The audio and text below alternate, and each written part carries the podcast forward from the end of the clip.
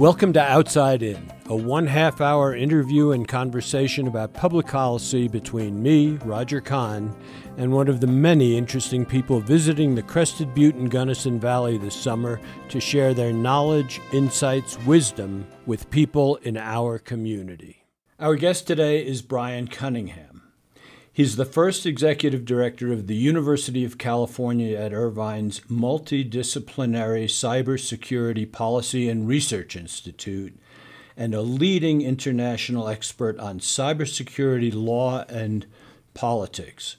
And he's also a former White House advisor and lawyer and a media commentary on cybersecurity. Bryan Cunningham has extensive experience in senior U.S. government intelligence and law enforcement positions. During the George W. Bush administration, he served as deputy legal advisor to then National Security Advisor Condoleezza Rice. He also served six years in the Clinton administration as a senior CI officer and a federal prosecutor. Moreover, he drafted significant portions of the Homeland Security Act.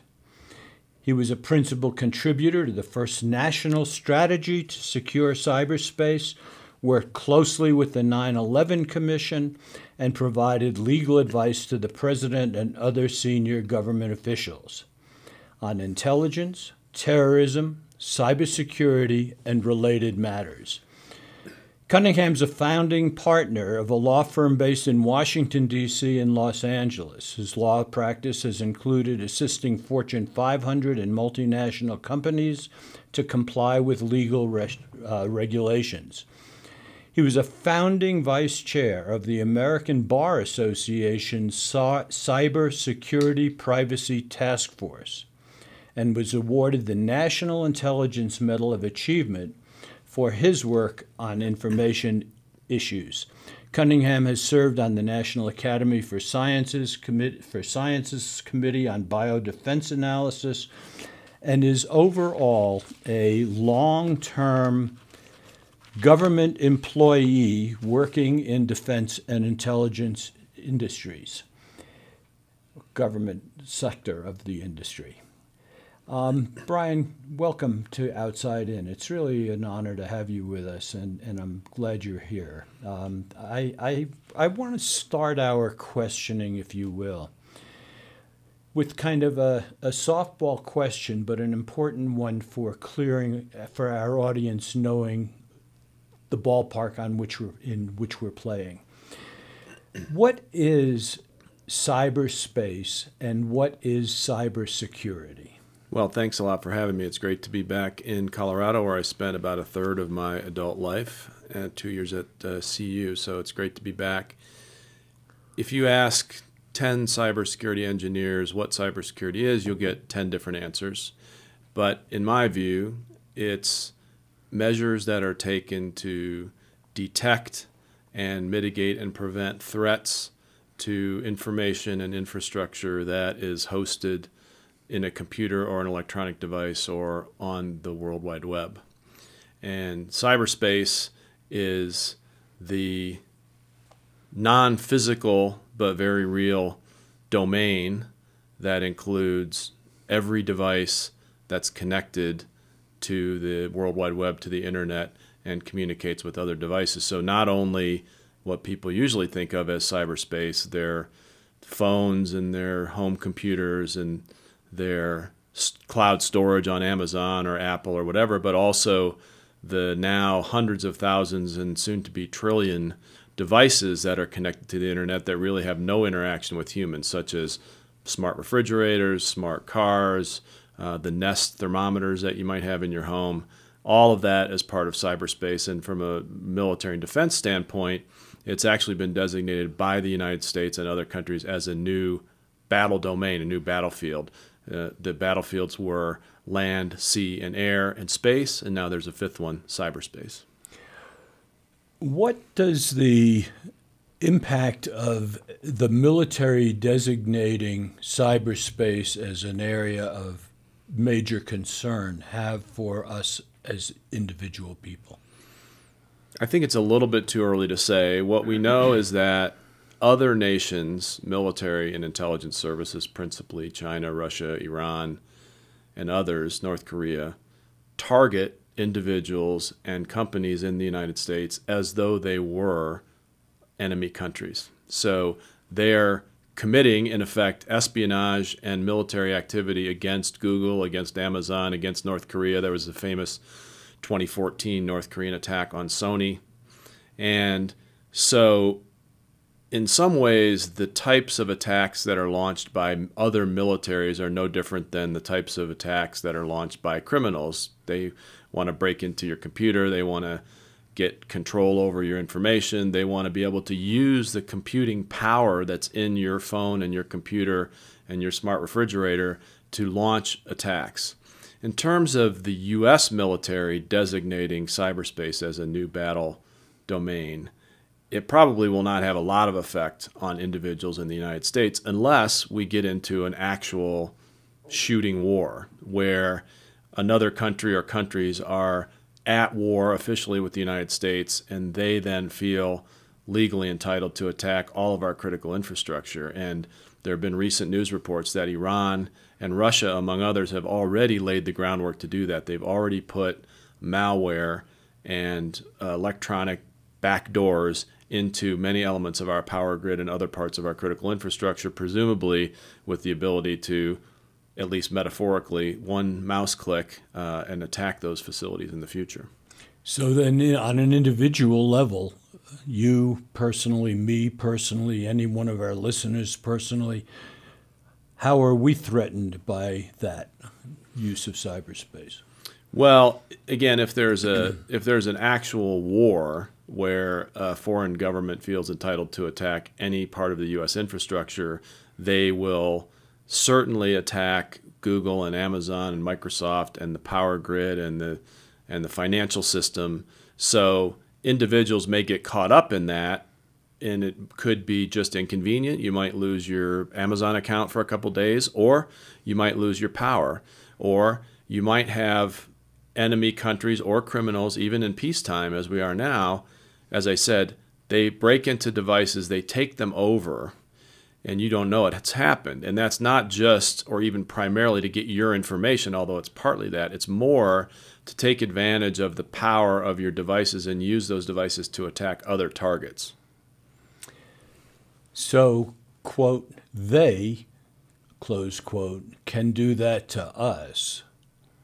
Can we do that to them?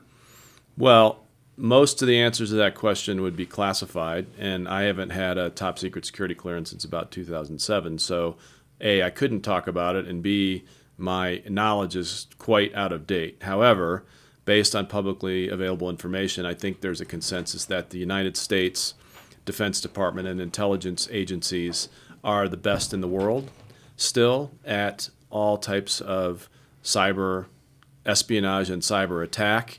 They're outnumbered. So the number of hackers, if you will, in China that answer to their military and conduct attacks on their behalf, thousand to two thousand times more than how many people we have doing that. But it's pretty much agreed that our skill set is better than anyone else in the world. That could change.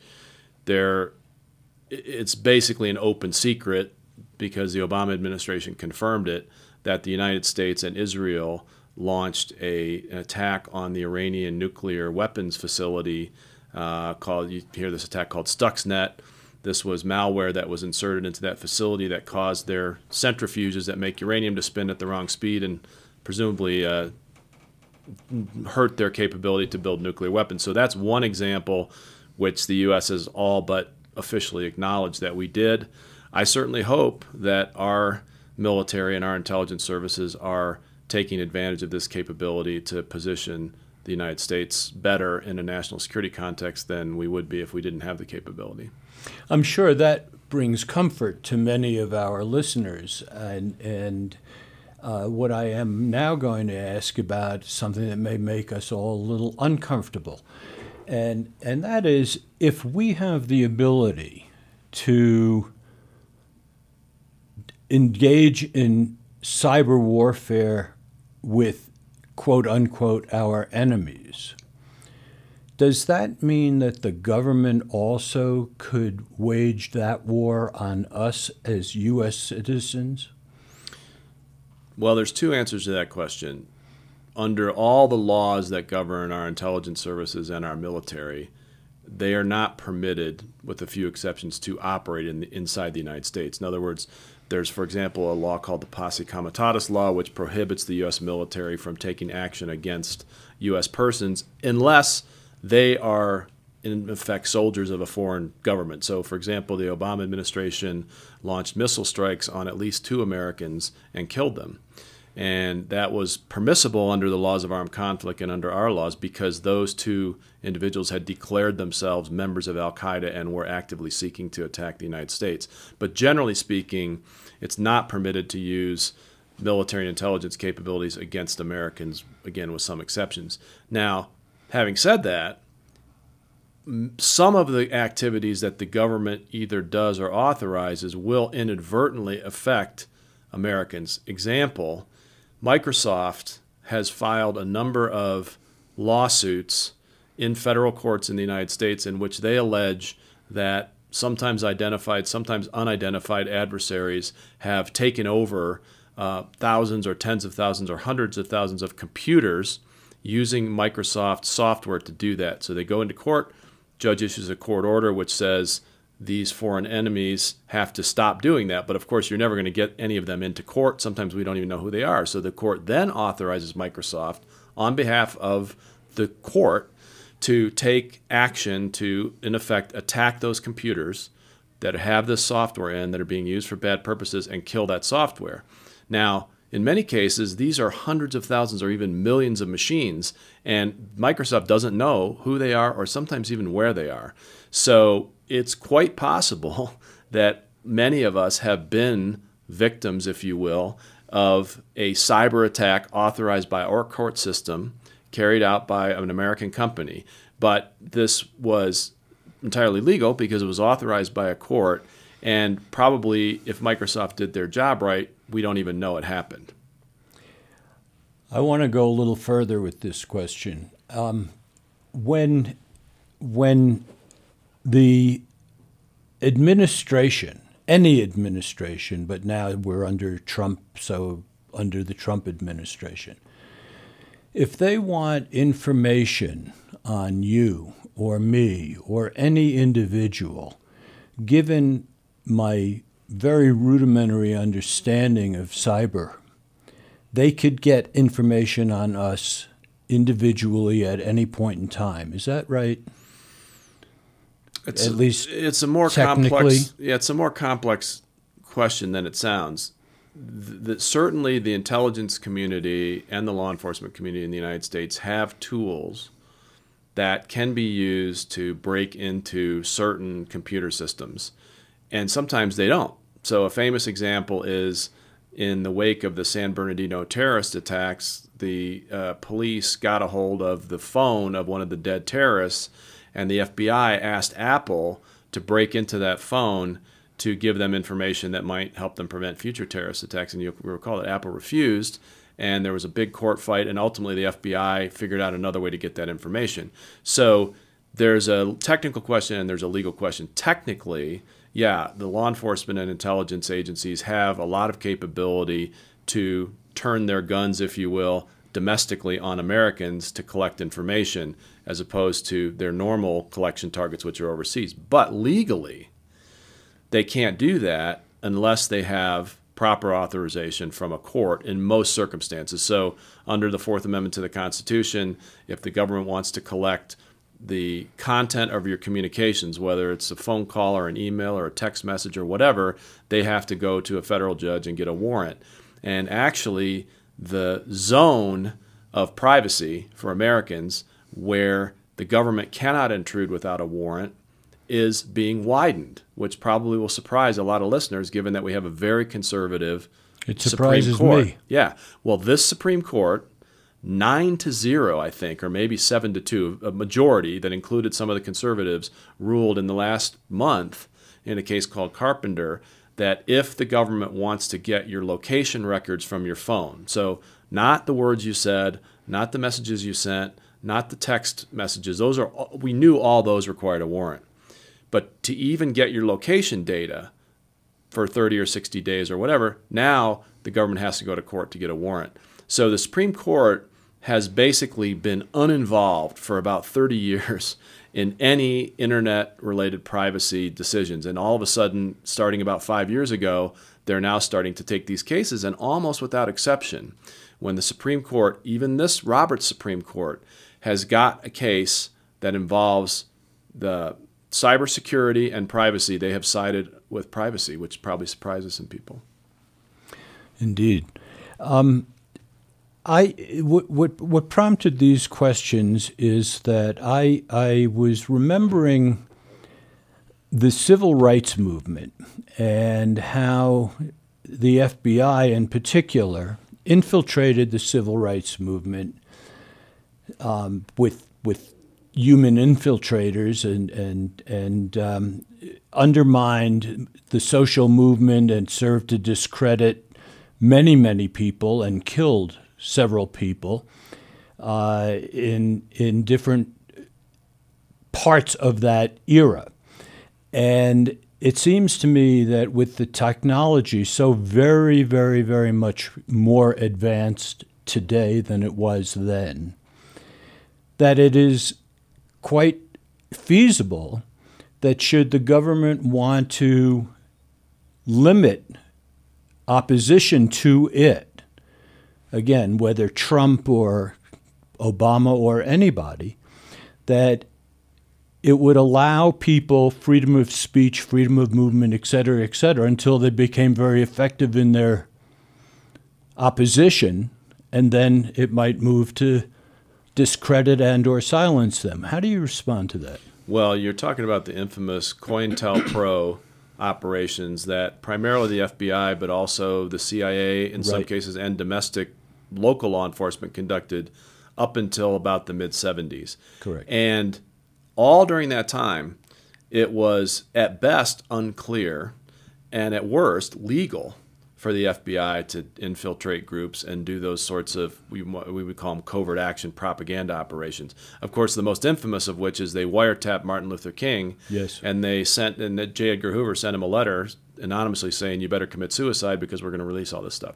So in, when the, all those activities came to light in the 70s in the Church Commission, we passed a number of laws that were intended to prohibit that kind of activity. And right now, the CIA and the FBI and all law enforcement intelligence agencies are prohibited by law from doing anything for purposes of political behavior or suppression or interfering with the First Amendment rights. Now, having said that, there's still a lot of gray area about what's legal and what's not. For example, President Obama wiretapped journalists, mm-hmm. went to court, got warrants.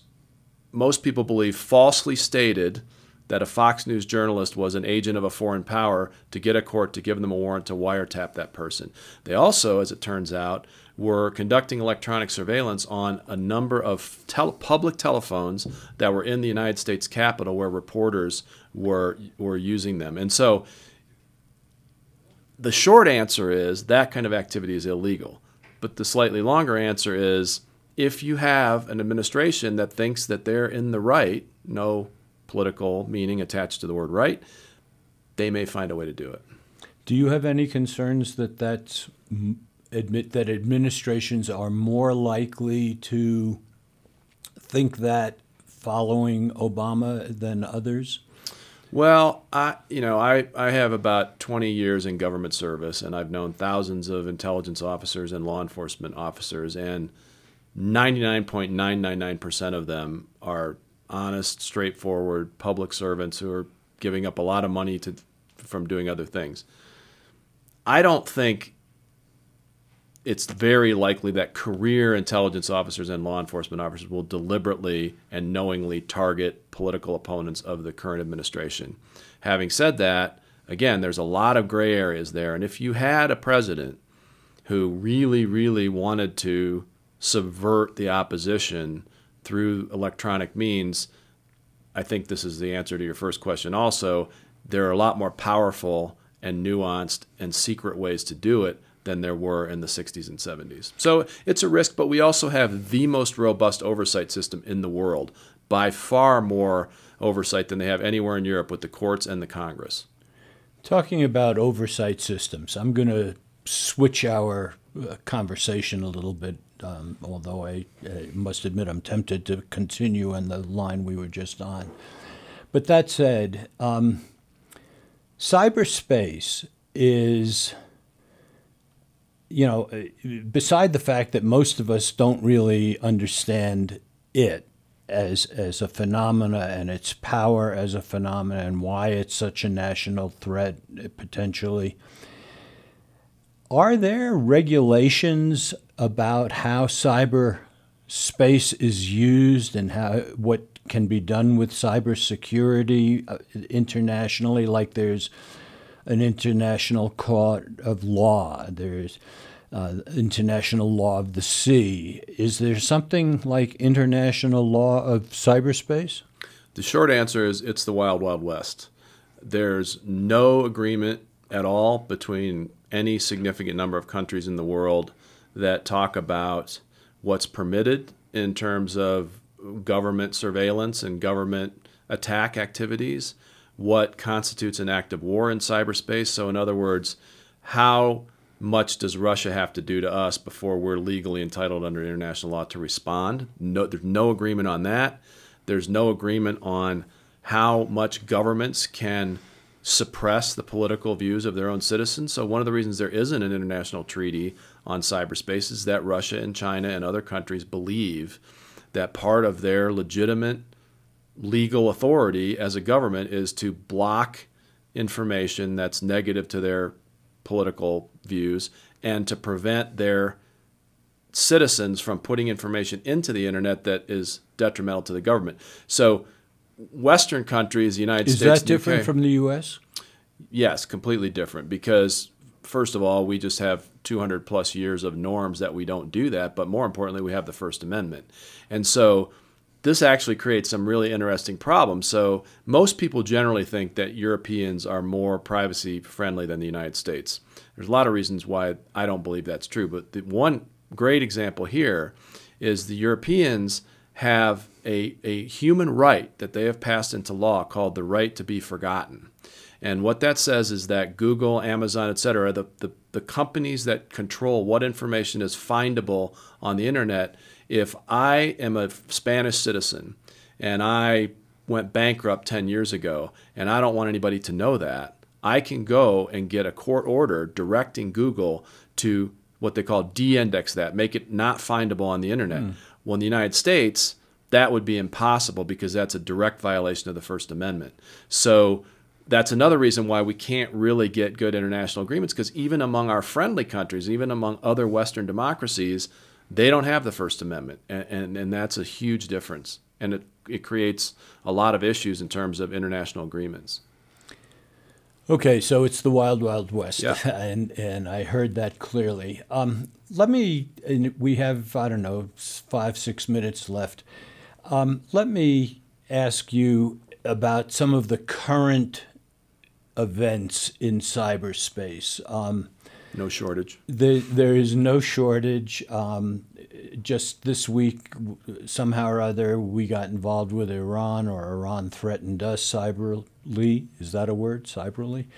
Just and, made one. And um, uh, China is known to have been involved with cyber attacks in one form or another.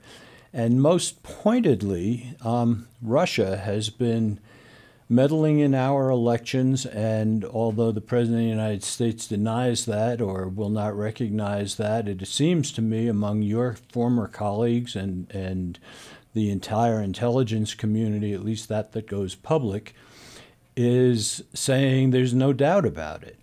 So, my question is number one, do you think they did? Number two, what then is the chances of them doing so in 2018 and in the 2020 elections?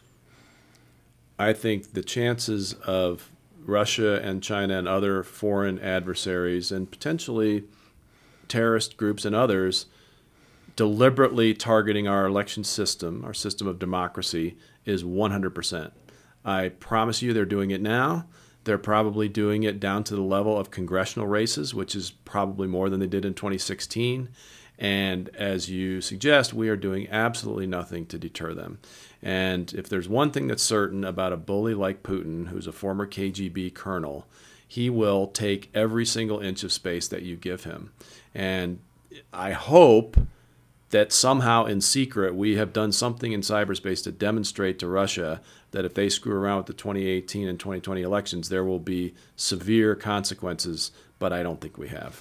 What what will we? What would those consequences be? Let's say Russia doesn't admit it. We find out that they did. What what what are our responses likely to be? What can we do? Well, I won't spend much time on the the overt diplomatic potential measures because that's not really my area. But obviously, we could create much more strong sanctions against Russia, even though the current sanctions in place are the strongest that there have ever been.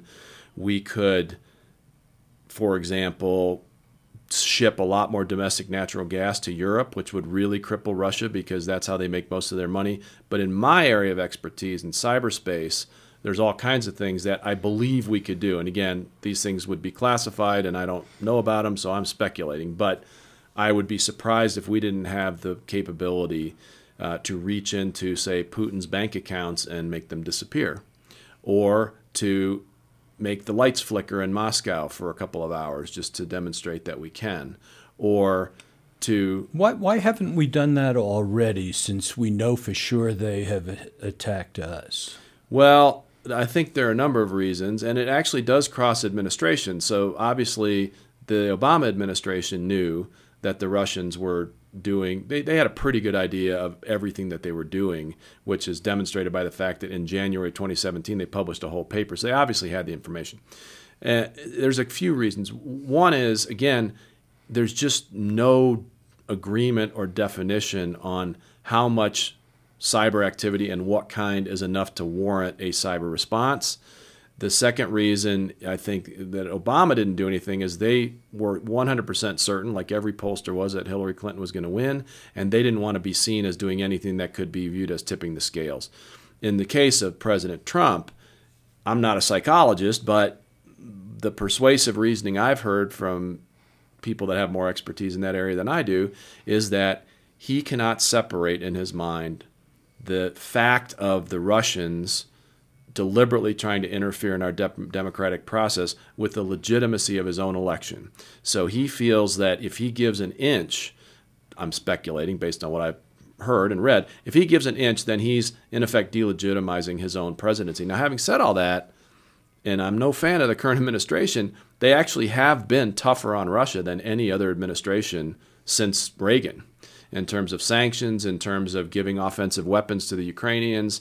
In, in lots of ways, our actions as a government don't match the president's rhetoric, which is good, in my opinion. But on this issue of trying to deter Russia from messing around, I don't think the commander in chief will give the order because he'll think that means he wasn't legitimately elected. Very interesting. I, I, we only have a couple of seconds left, but to what extent do you sense Russia is having impact on the elections of other democracies, and particularly democratic republics? Well, they're certainly trying. And by the way, I should mention for your your listeners who may not know this, Russia has been doing this since 1916. They did it when they were the Soviet Union, and they've been interfering in Western elections to the extent they could ever since. The big difference is now with social media and cyberspace, they, they can do it a lot more effectively. They definitely try to interfere in France, the Netherlands, Germany, anywhere that Putin can create a result that sends a signal that Western democracy doesn't work, he'll do it. Bryan Cunningham, cybersecurity expert. I certainly thank you so much for joining us today. It's been a pleasure. Thanks for having me.